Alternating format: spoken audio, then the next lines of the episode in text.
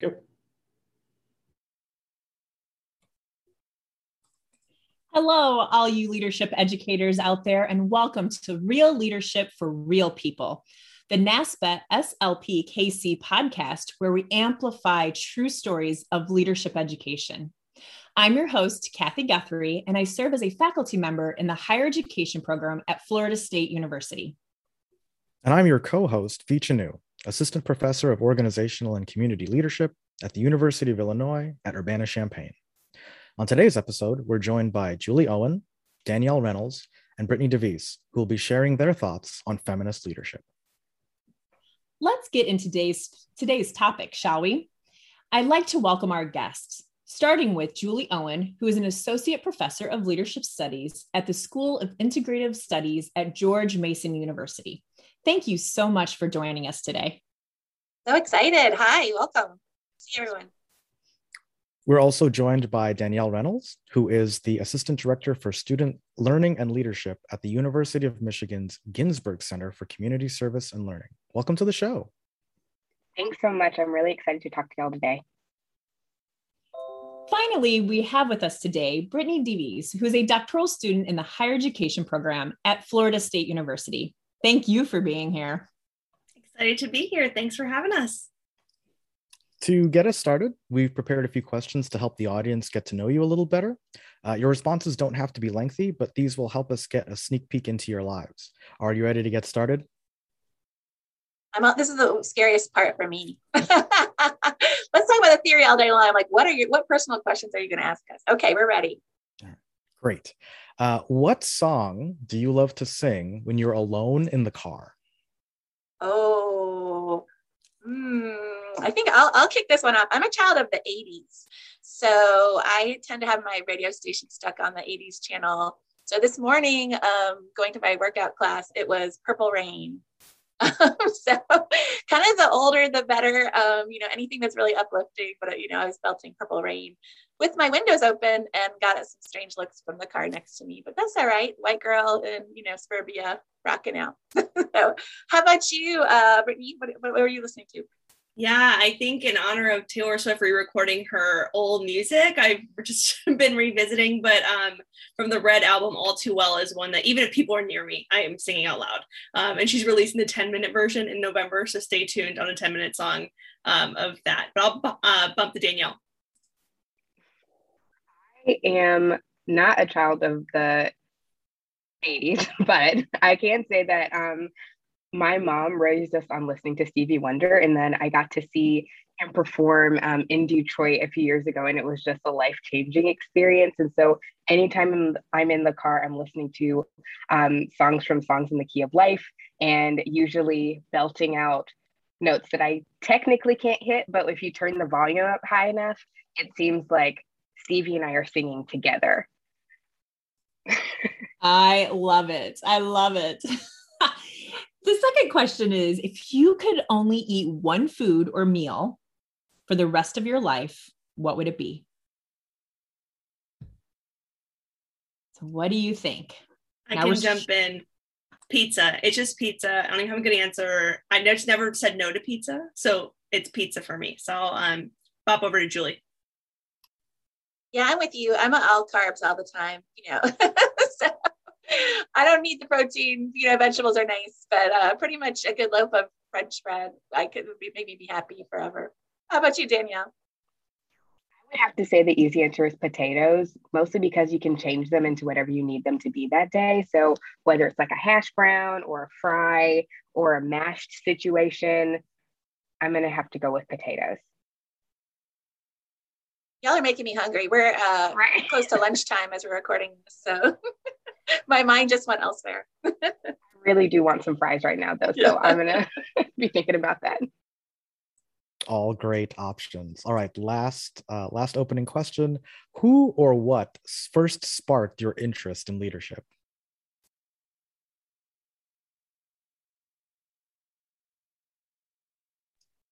I can jump in. I've got three uh, three women I have to really give credit to. I think in the education space, which most of us operate out of, um, there's three. So the first one I was thinking of this yesterday. My second grade teacher, Mrs. White, who is the sweetest woman, she made a, a little council called Kids That Care. when I was in second grade. And it was this collective leadership organization that like served the community with these second graders. And it wasn't her just like telling us to go do service projects, but rather like, what do you all want to do? How would you achieve that? So this collective organization I think really changed my framework. And then Kathy Kranak and her group at Ohio State um, accepted me as an 18 year old uh, to this organization called Mount Leadership Society Scholars in honor of Ruth Weimer Mount um, who was the first dean of students at Ohio State, and, and we were about leadership and service to the Columbus community. Um, and she taught me that leadership was not just having positions that high school had shown me for so long, and was the first one to shift my mind. And um, not to give too much credit, but Kathy, you were the first one that ever told me that my voice matters in this field, not as a student perspective, but on the other side, right? That like my voice and scholarship and my teaching matters. Um, and I think when you start to do that shift in student affairs world that we all operate in, um, it's such a pivotal moment for people when they tell their story, right? Of who finally made them realize they're not just a student anymore, but they can be on the other side facilitating that for, for many generations to come. So those are the three that come to mind. I can go next. Um, I would say that uh, growing up, I grew up in a big Black church in metro Atlanta and seeing amazing women who didn't have titles but were doing incredible work um, community building work and getting people access to resources that they needed um, that i didn't see that as leadership at, at the time. But that's actually so much of what i care about leadership now. Who's doing leadership work that we maybe don't give a title to that we don't necessarily put in the front of the room um, and seeing that as important leadership work. Um, and so those women who um, I can see their faces. I won't necessarily say their names, but they were so instrumental to me in um, in becoming the woman that I am today. Um, I would also say that uh, being at the University of Georgia, working with the Center for Leadership and Service, people asked me really hard questions while I was there, um, and those hard questions sometimes I put together an answer. A lot of times I didn't, and and not having an answer, but wrestling through those questions, I think that I learned a lot about who I am, who I want to be in the world, and how I want to contribute to community. Um, and then the last one that I will say is Patty Cunningham at Ohio State, who um, taught me an incredible amount. I could get emotional talking about how much Patty taught me um, about what it means to show up, what it means to do work in community with other people, and what it means to truly care about um, the spaces that you're in and the people that you're working with. And so, definitely would say that she sparked an interest and a commitment to doing um, leadership that is justice focused and justice oriented. Oh, that is so beautiful, Danielle and Brittany. It's so neat to hear about people, the young influences. Reminds me of the leadership identity development model. I'm like plotting where you are on that as you're telling your stories. Um, I'm a, I'm came to leadership through service as well. I've always was involved with the community based on my family and my church and those kinds of things. And it wasn't until college I sort of had a very traditional leaders are the man who maybe hold people down kind of over there. Um, and I had a dean of students, Sam Sadler at College of William and Mary, who said, What if leadership was this? And he handed me a mimeograph, like an old school copy of one of the first drafts of the social change model. And, and sort of totally just being exposed to that shifted my thinking about that leadership could be something that was inclusive. And so sort of I call it a road to Damascus moment where I was like, ah, that was my job like convince everybody that leadership didn't have to be um, people commanding, controlling others. Um, I want to ask Kathy and Bea all these questions too. I know we're going to be quick on time, but no, I love that, Julie. I mean, I came to leadership through service as well. And I remember my first time, because I think we're right at the same age when social change model, I was actually at a NASPA convention when there were individuals talking about it for the first time. And I was sitting there going, oh my goodness, this is pivotal. This is, and I remember I have that, that book. I still have it on my bookshelf. It's like purple on a typewriter, like someone wrote. yes, I, I can probably dig it out, but I won't to show you to be like, yes, this is what it is. But no, these are all, this is so important to really um, kind of pull behind the curtain and get to know you all, because I think that does show the people that you are. And eh, you know it's really getting into today's topics even hearing your answer especially to that last question really shows insight. And so for context the three of you co-authored a chapter in the recently published shifting the mindset socially just leadership education. So, can you briefly summarize your chapter for us just to give our listeners a sense of what they can expect when they read your piece?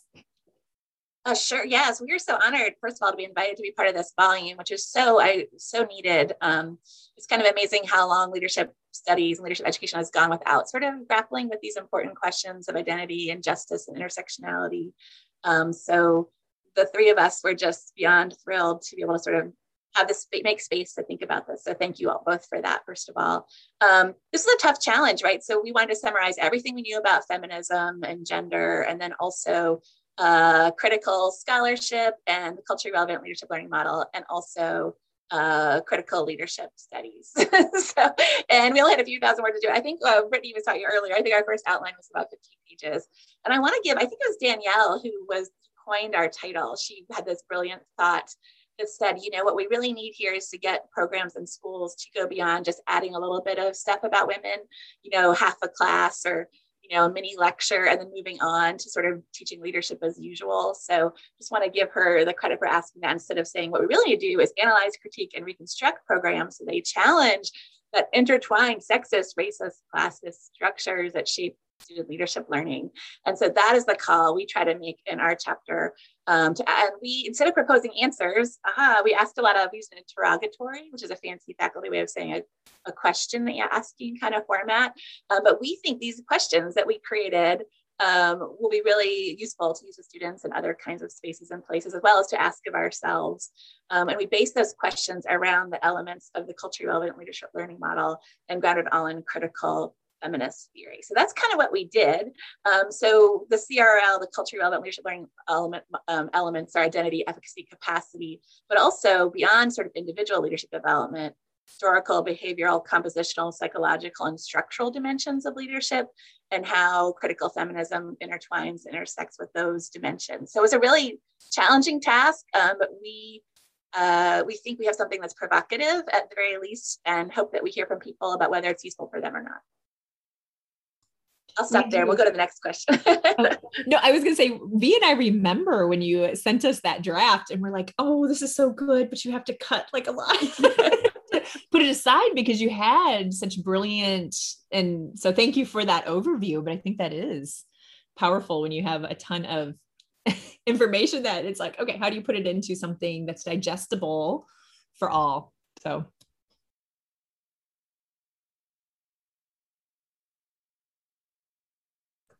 Yeah, thank you all so much for your contributions to the book. And certainly, um, as you've got extra material, things that you weren't able to maybe fit in the chapter, I can't wait to see uh, where that eventually finds a home.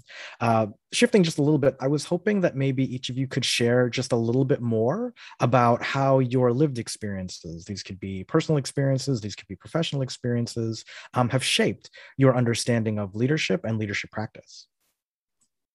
Yeah, I can start us off. Also, Kathy was being generous. They had to cut over half of, like, was suggested to cut over half of it because it was a very long draft, y'all.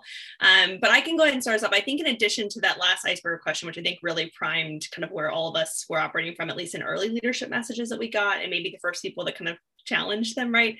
Um, we spent our first three or four meetings just talking deeply about what um, we were as a collective, what we wanted to accomplish. We didn't write any words for like the first month. Like we, there was no drafting, there was no outlining. Um, it was simply Julie, Danielle, and I coming together and saying, like, who are we to write this? And if we are, um, how can we make sure it's the most inclusive and accessible piece that we can be, especially within a volume that is exploring so many identities. So um, we first re- wrestled with the fact that we're three cisgender women writing the women's chapter, right? What does that mean um, for especially the current moment? And we were writing this for context, y'all, um, in kind of end of 2019, early 2020 was when a lot of this drafting was. So as you all know, the country was grappling with some of um, these questions too. What does it mean for cis women to continue the conversation on feminism? So we wrestle with some of that um, in our early pieces of what is our own bias, what's our approach to the chapter going to be, that we can both name and hold that while also challenge what cis women have continued to perpetuate um, in some of these spaces, especially white cisgender women. So in that conversation, we um, agreed definitely that was non-negotiable that this chapter was grounded in an intersectional approach, right? That it undergirded all of our approach, while also acknowledging we couldn't we couldn't tackle every identity, right? Women hold so many identities all the time when they navigate our college campuses, and we can't do it all. So Kathy and B, I want to give you credit that you, when we came to you in panic, you shared the other chapters that would be in the book and some of the other people that would be writing, some of our trusted colleagues that we knew would also incorporate women into their chapters on different racial identities, ethnic identities, um, different student development kind of um, identities that are held in those spaces too. So we knew women would also have other places in the book um, to be explored, which definitely ease some of our concern that we couldn't do all things um, and make a mini book within the book. So that was one piece that we definitely went into. One thing we also um, both valued and challenged was that uh, Julie is a tenure faculty member, Danielle is a practitioner, and I was an early doc student when we were writing this, which led to some really brilliant conversations right about our different places in the academy, our relationships with the academy, how our students approach us in the academy to have these conversations, but also acknowledging our privilege that we were all educated and, and talking to students in educated spaces, and oftentimes that women don't have access to even getting to the spaces we were writing about creating leadership education within. Um, so some of that was what we held and challenged. I think when we finally got down to it, the culturally relevant leadership learning model was the one model that let us have some structure to all the things we wanted to tackle and wrestle with our own identities and the ones that we didn't hold and wanted to honor. Um, so the domains of that with the questions Julie had mentioned, there's 14 questions on the sheet and I can't wait to give this to my students to, um, again, they're questions that have no answers, but they're worth conversation, right? I think is what we frame them from of we don't have the answers to them and we can't find them in literature but we want you all to start talking about them and creating scholarship. I often think that many of them could be dissertations in themselves. So feel free to take them as your research questions folks that are listening. Um, so some of that critical conversation and you know some of that led to what danielle talked about that women of color in our college campuses historically have not been called leaders because they've been called activists or doing service or um, causing trouble back in history right of uh, that was a lot of what the history books were saying about women of color but we knew they were leading now in our you know 2021 lens um, but how do we question that now and what the lasting impacts of that are on campus? Or how do we have critical conversations about policies that are restricting women from joining organizations or seeking leadership in office even on our student affairs side? Um, so that's a very long one to answer for a lot of hard conversation we had over a, a month and, and much longer um, as we wrote the chapter well, and I'm sure y'all are still having those conversations, right? Because that is something that we continually need to re-engage, especially as we're seeing what's happening in the world around us right, daily. And so thank you for sharing sharing that. As you had mentioned earlier, and Julie, you mentioned this a little bit in um, or started to in kind of the overview of the chapter. You know, can you talk a little bit about what influenced or informed your thinking for this chapter or your approach to this work that's outside of leadership education? I started going there, but I would love to hear more about your thoughts and outside of leadership education. Yeah, I can say some things about that. I know that um, we, in our conversations, talked a lot about a lot of things and things that were going on in our lives, but also things that we were interested in and that were making us think, things that were making us feel uncomfortable. Um, and in those conversations, they were just really generative um, to what we wanted this chapter to capture. And so, one of the things that I think we spent a lot of time kind of talking about was Black feminist thought and what it means for us to engage in some of these critical questions. And like Brittany said, some of the questions do not, a lot of the questions don't have answers. They're not easy answers by any means, but it's actually in trying to answer those questions, to digging into them dialectically and dialogically with other people that we start to see meaning come forward. And that's when we start to actually make um, make change, hopefully. Um, and then also another piece was holding people accountable to their politics. And so for us, that showed up in the feedback that we gave each other, um, how we gave each other feedback, the questions that we asked each other, the ways that we kind of, in some ways, corrected some things or um, challenged some things that were coming up, and seeing that as incredibly generative as well. Um, and that that's some of the way that we were um, really hoping to um, embody that um, school of thought into what the chapter became. Um, and hopefully we're successful in it. Um, and then I would just say another thing, maybe because I'm rereading this book now, but um, Octavia Butler's Parable of the Sower, we did a lot of future talking in our conversations as well. And so this idea or this image of someone leaving something that is um, has this false sense of security. You feel secure there, you feel knowledgeable in that space, and moving past it into something that maybe is not as secure, you're not as knowledgeable, but it's far more liberatory.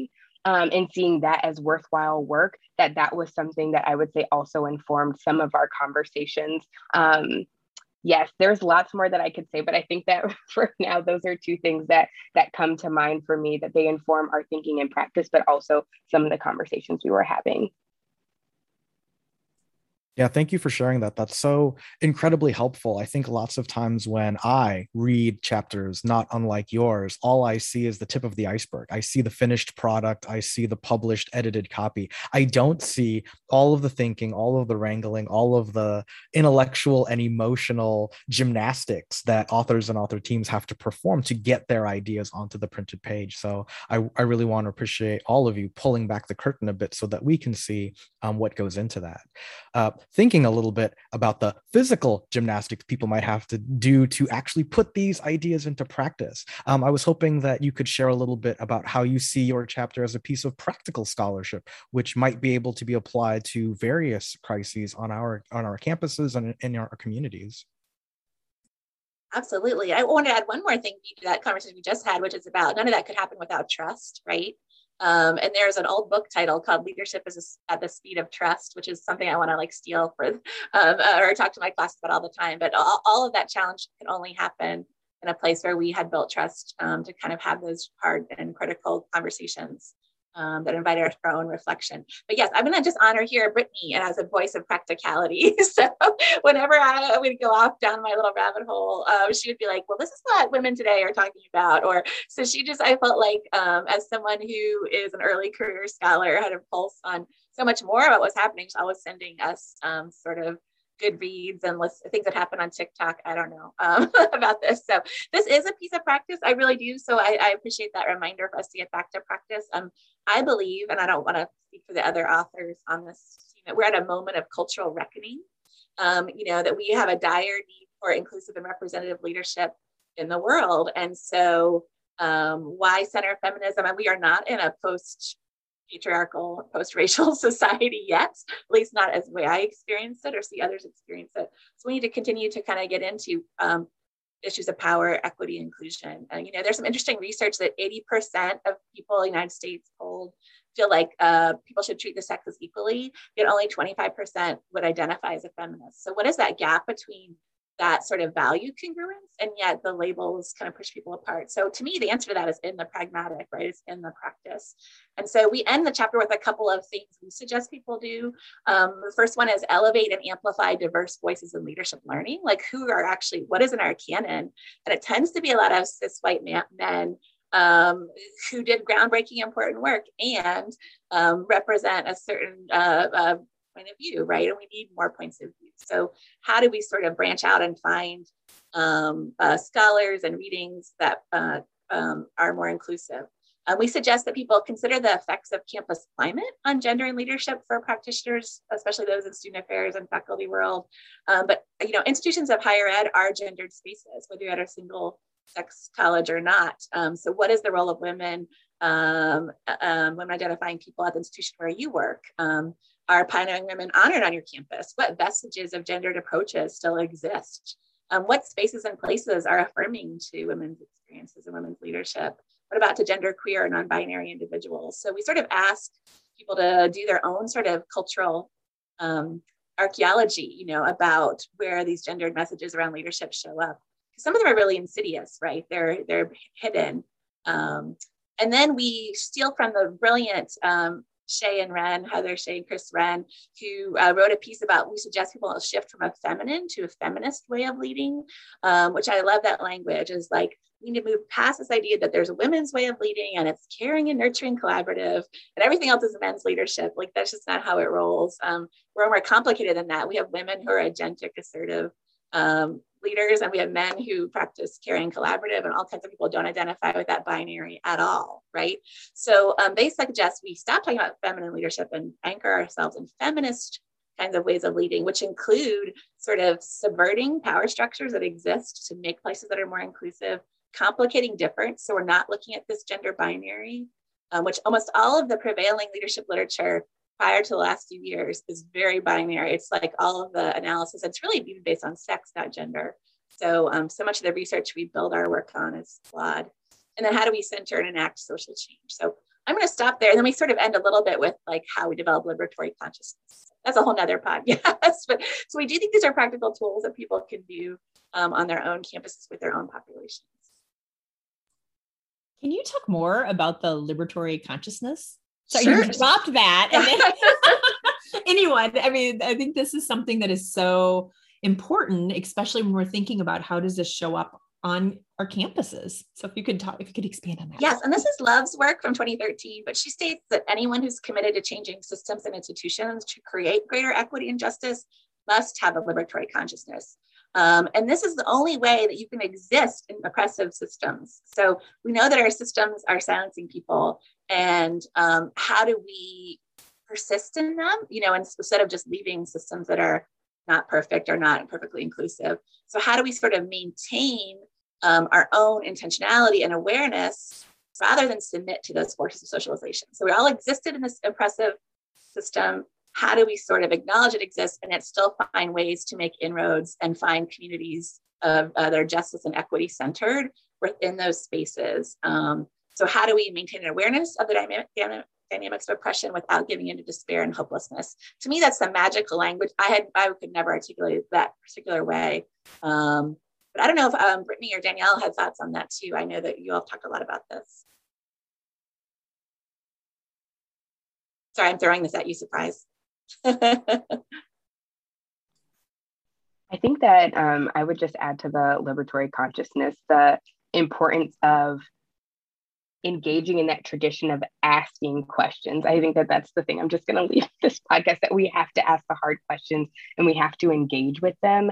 Um, because a lot of this, in a, if we're looking back at this practical sense, this is not easy. When you're a practitioner and you are putting together a budget or you're putting together a retreat that's around women's leadership, a lot of times the people that you are submitting things to or the people that are asking you questions are coming with this like binary um, thinking or expectation about what you're doing. And so we don't want to dismiss that this isn't really hard um, and that we're also wrestling sometimes with some outside voices telling students how they should be thinking about um, about gender identity and so for us it's how do we um, develop this consciousness this foundation in ourselves so that we are in a space where we're not like given over into despair or not able to ask the hard questions, engage in the hard questions, and sometimes provide an on ramp for students that it's not always a hey you did this one retreat and now you're completely changed you're a different person but maybe the thing that we are doing is just going to plant that seed and we have to again trust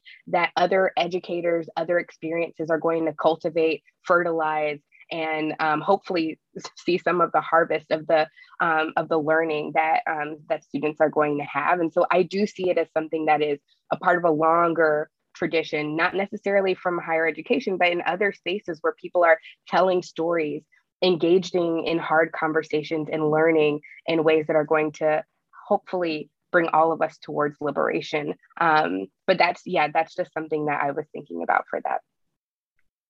Yeah, and building off of Julie Danielle real quick, I know we need to move to the next one, but I I think with us in this approach too is um, leadership educators know this, people that listen to the podcast know this, but we are oftentimes the ones teaching students how to ask questions about what they're seeing and consuming. And I think for us, that was really important, right?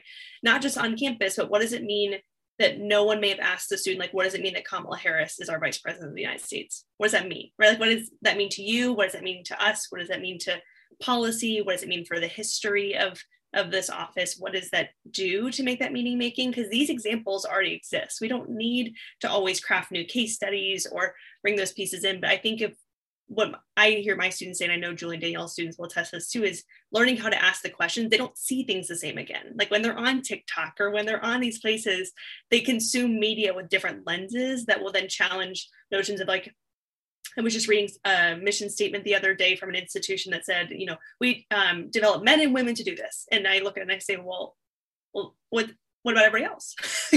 who, are you missing in that in that mission statement? But you know, but had I not had great leadership educators to teach me to ask those critical questions, I may have just skimmed past that and moved moved on with my day. And I think if we can do that for students with that question asking, with developing how to ask good questions, and again, questions that may not have answers, um, but just knowing how to ask them and what to ask, I think is really critical um, and undergirds a lot of our findings um, or recommendations, I guess, at the end of the chapter.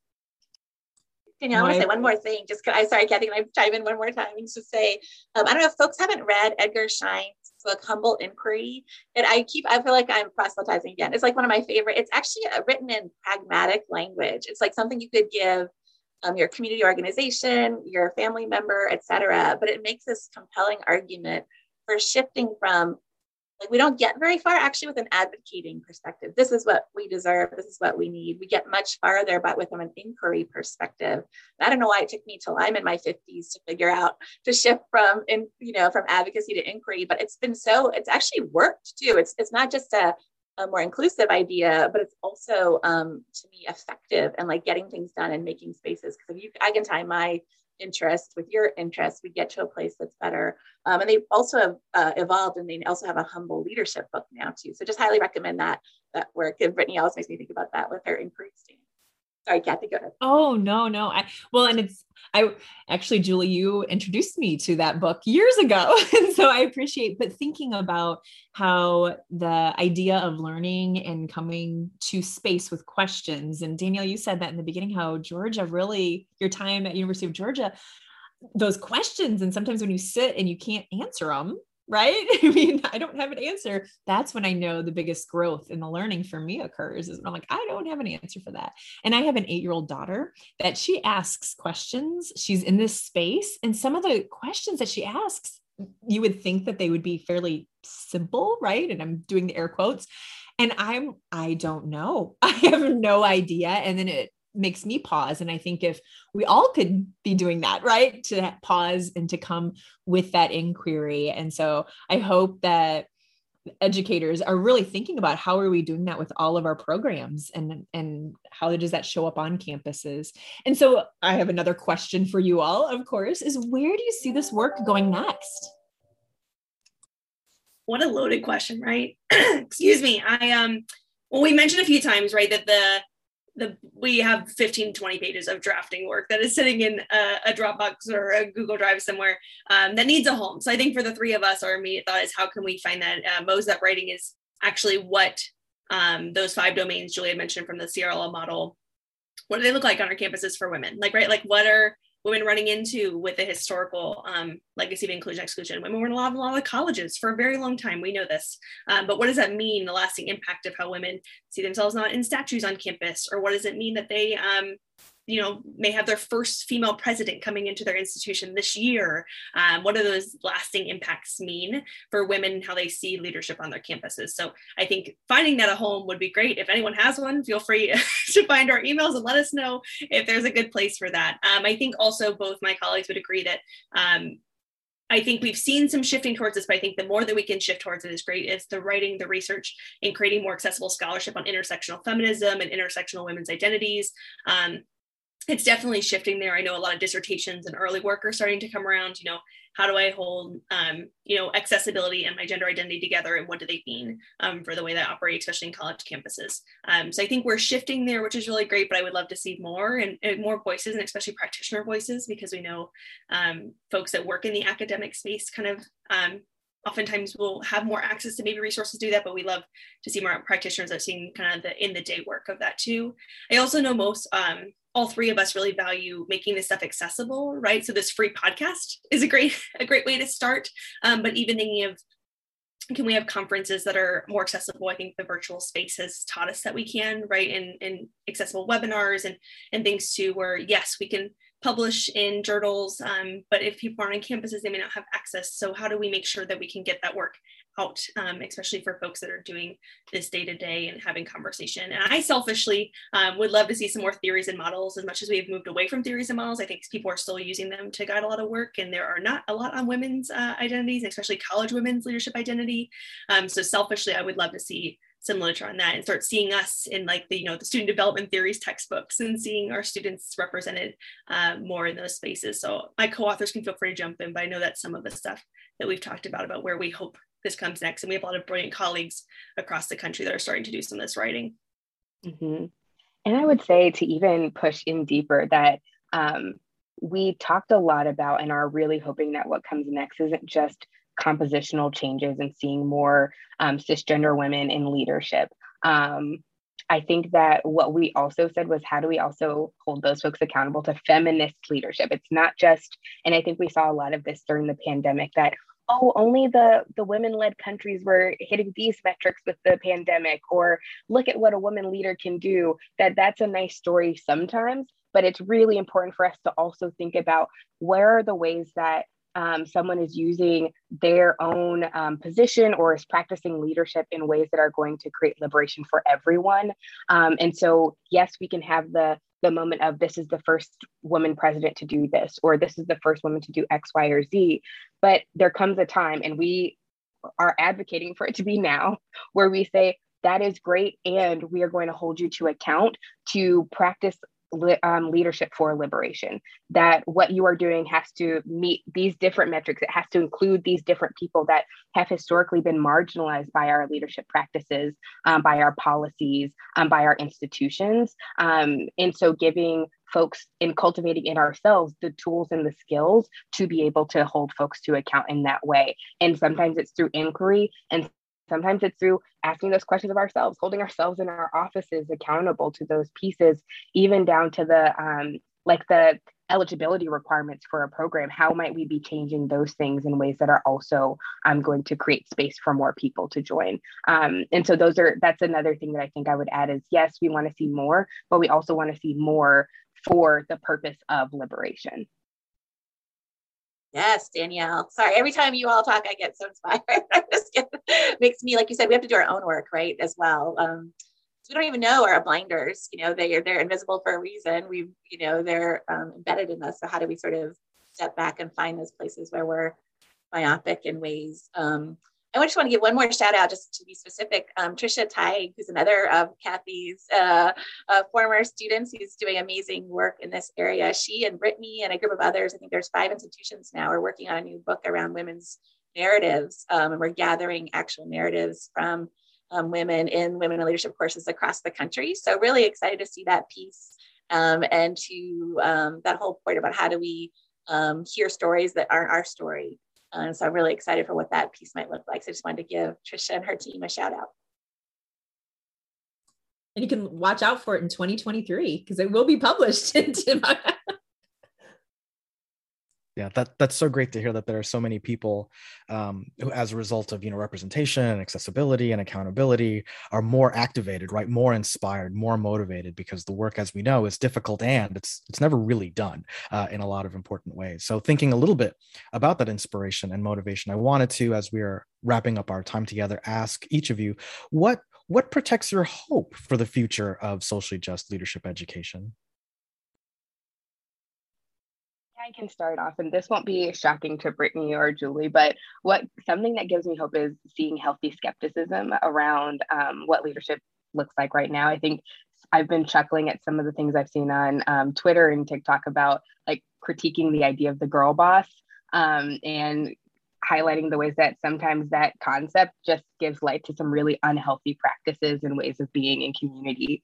Um, and so seeing some of that healthy skepticism, I think it's like the ground is ready, we're cultivating this space where we can be planting seeds um, for leadership learning that is, you know, going to contribute hopefully to like more inclusive spaces and um, people who are doing this deep learning and then going to contribute to their communities in ways that are hopefully going to, you know, bring change that we want to see. Um, so that I don't know that a lot of people see skepticism as something that brings them hope, but that is how I, I see it. Um, and I think that that honestly is a reflection of that critical hope concept that Julie mentioned earlier. Um, that when we see things, we say, you know what, we're going to keep working at it. Um, we're going to work with others towards it, um, and seeing that as something you know that inspires us to to keep going. I can jump in. I've got a narrative um, that leads into my what gives me good hope. But um, I use Dr. Owen, Julie Owen, on this uh, call. I used her book in my gender and leadership class at Florida State for the first time this um, school year because it was came out in 2020. But um, I had a student stay after class and was emotional and said it was the first time they had seen themselves in a textbook before. And I don't know how to respond to that. I still, I mean, it's been like a year. I, I still don't know how to respond to that um, to the student, right? Of uh, this, the We Are the Leaders We've Been Waiting For plug for the book please look please look at it. But um, the student state efforts that I've never seen myself in a textbook before, and thank you for including it. Um, and it makes me emotional, but I think what that gives me good hope for is I think this field is moving to being less student responsive and just having students drive what we need to be doing, right? Like, again, our students have been telling us for decades that they want intersectional scholarship on how they develop. And they they know this and they're finding it on tiktok and they're finding it in their accessible free places to connect. Um, i have a student who has become an influencer on tiktok talking about these things much deeper than i knew them right? They're coming to my classroom and teaching oftentimes their own way in their small groups and in the large group of, of things that I don't know about because they're not my lived experiences to share. Um, so I think what more that we can move towards students telling us we have been talking about this so if you all want to catch up to us that's great because we've already been doing it right? We know this with our student activists um, especially our students of color on campuses are having these critical conversations and it's time for the rest of our field to just catch up. Um, so i think we're finally getting to a place where we might be more closely aligning and hopefully we can start to move forward right? Um, and and lean into the critical theory and black feminist thought and all these all these um, pieces of literature that we just haven't applied so deeply to our fields. I'm hoping that is where we're moving, and more books like Julie's and more books like Shifting the Mindset um, that are putting students at the forefront and talking about their lived experiences in ways that we know exist and we see every day that are not making accessible um, in the ways they need to be. Um, yes, our listeners can't see me, but I just welled up. That was like the kindest thing. Brittany, thank you for sharing that. I never heard that story. So now I'm all emotional, which I embrace. I'm trying to sit in that. So thank you for that, those beautiful words and testimonies. And um, it's a product of all of the contributions of the people um, who worked on it. We also have a facilitation guide coming out. So Women in Leadership, a facilitation guide through Stylus coming out any day now. It should be this fall semester at the latest um, that has practical uh, tips on how to implement some of these ideas, both in student affairs places and classroom spaces. Um, but for me, I agree. I'm echoing my esteemed colleagues here. Um, but the thing that gives me hope is these early career scholars who are reshaping the field. They're not accepting business or leadership as usual, right? They're not accepting it.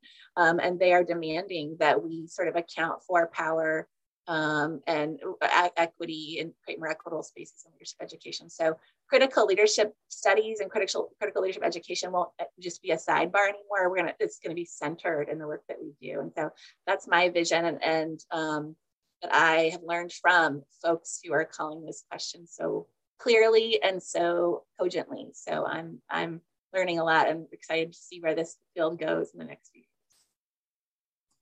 Oh, thank you all so much. Uh, just appreciate Julie, Danielle, Brittany, just your time, your energy, your brilliance, and sharing it with us in this space. So, thank you. Thank you all. We can't wait to hear the different episodes and read the book. Uh, can't wait to see the different narratives. And the podcast is going to kind of bring those chapters to life, right? So, really excited to be part of this.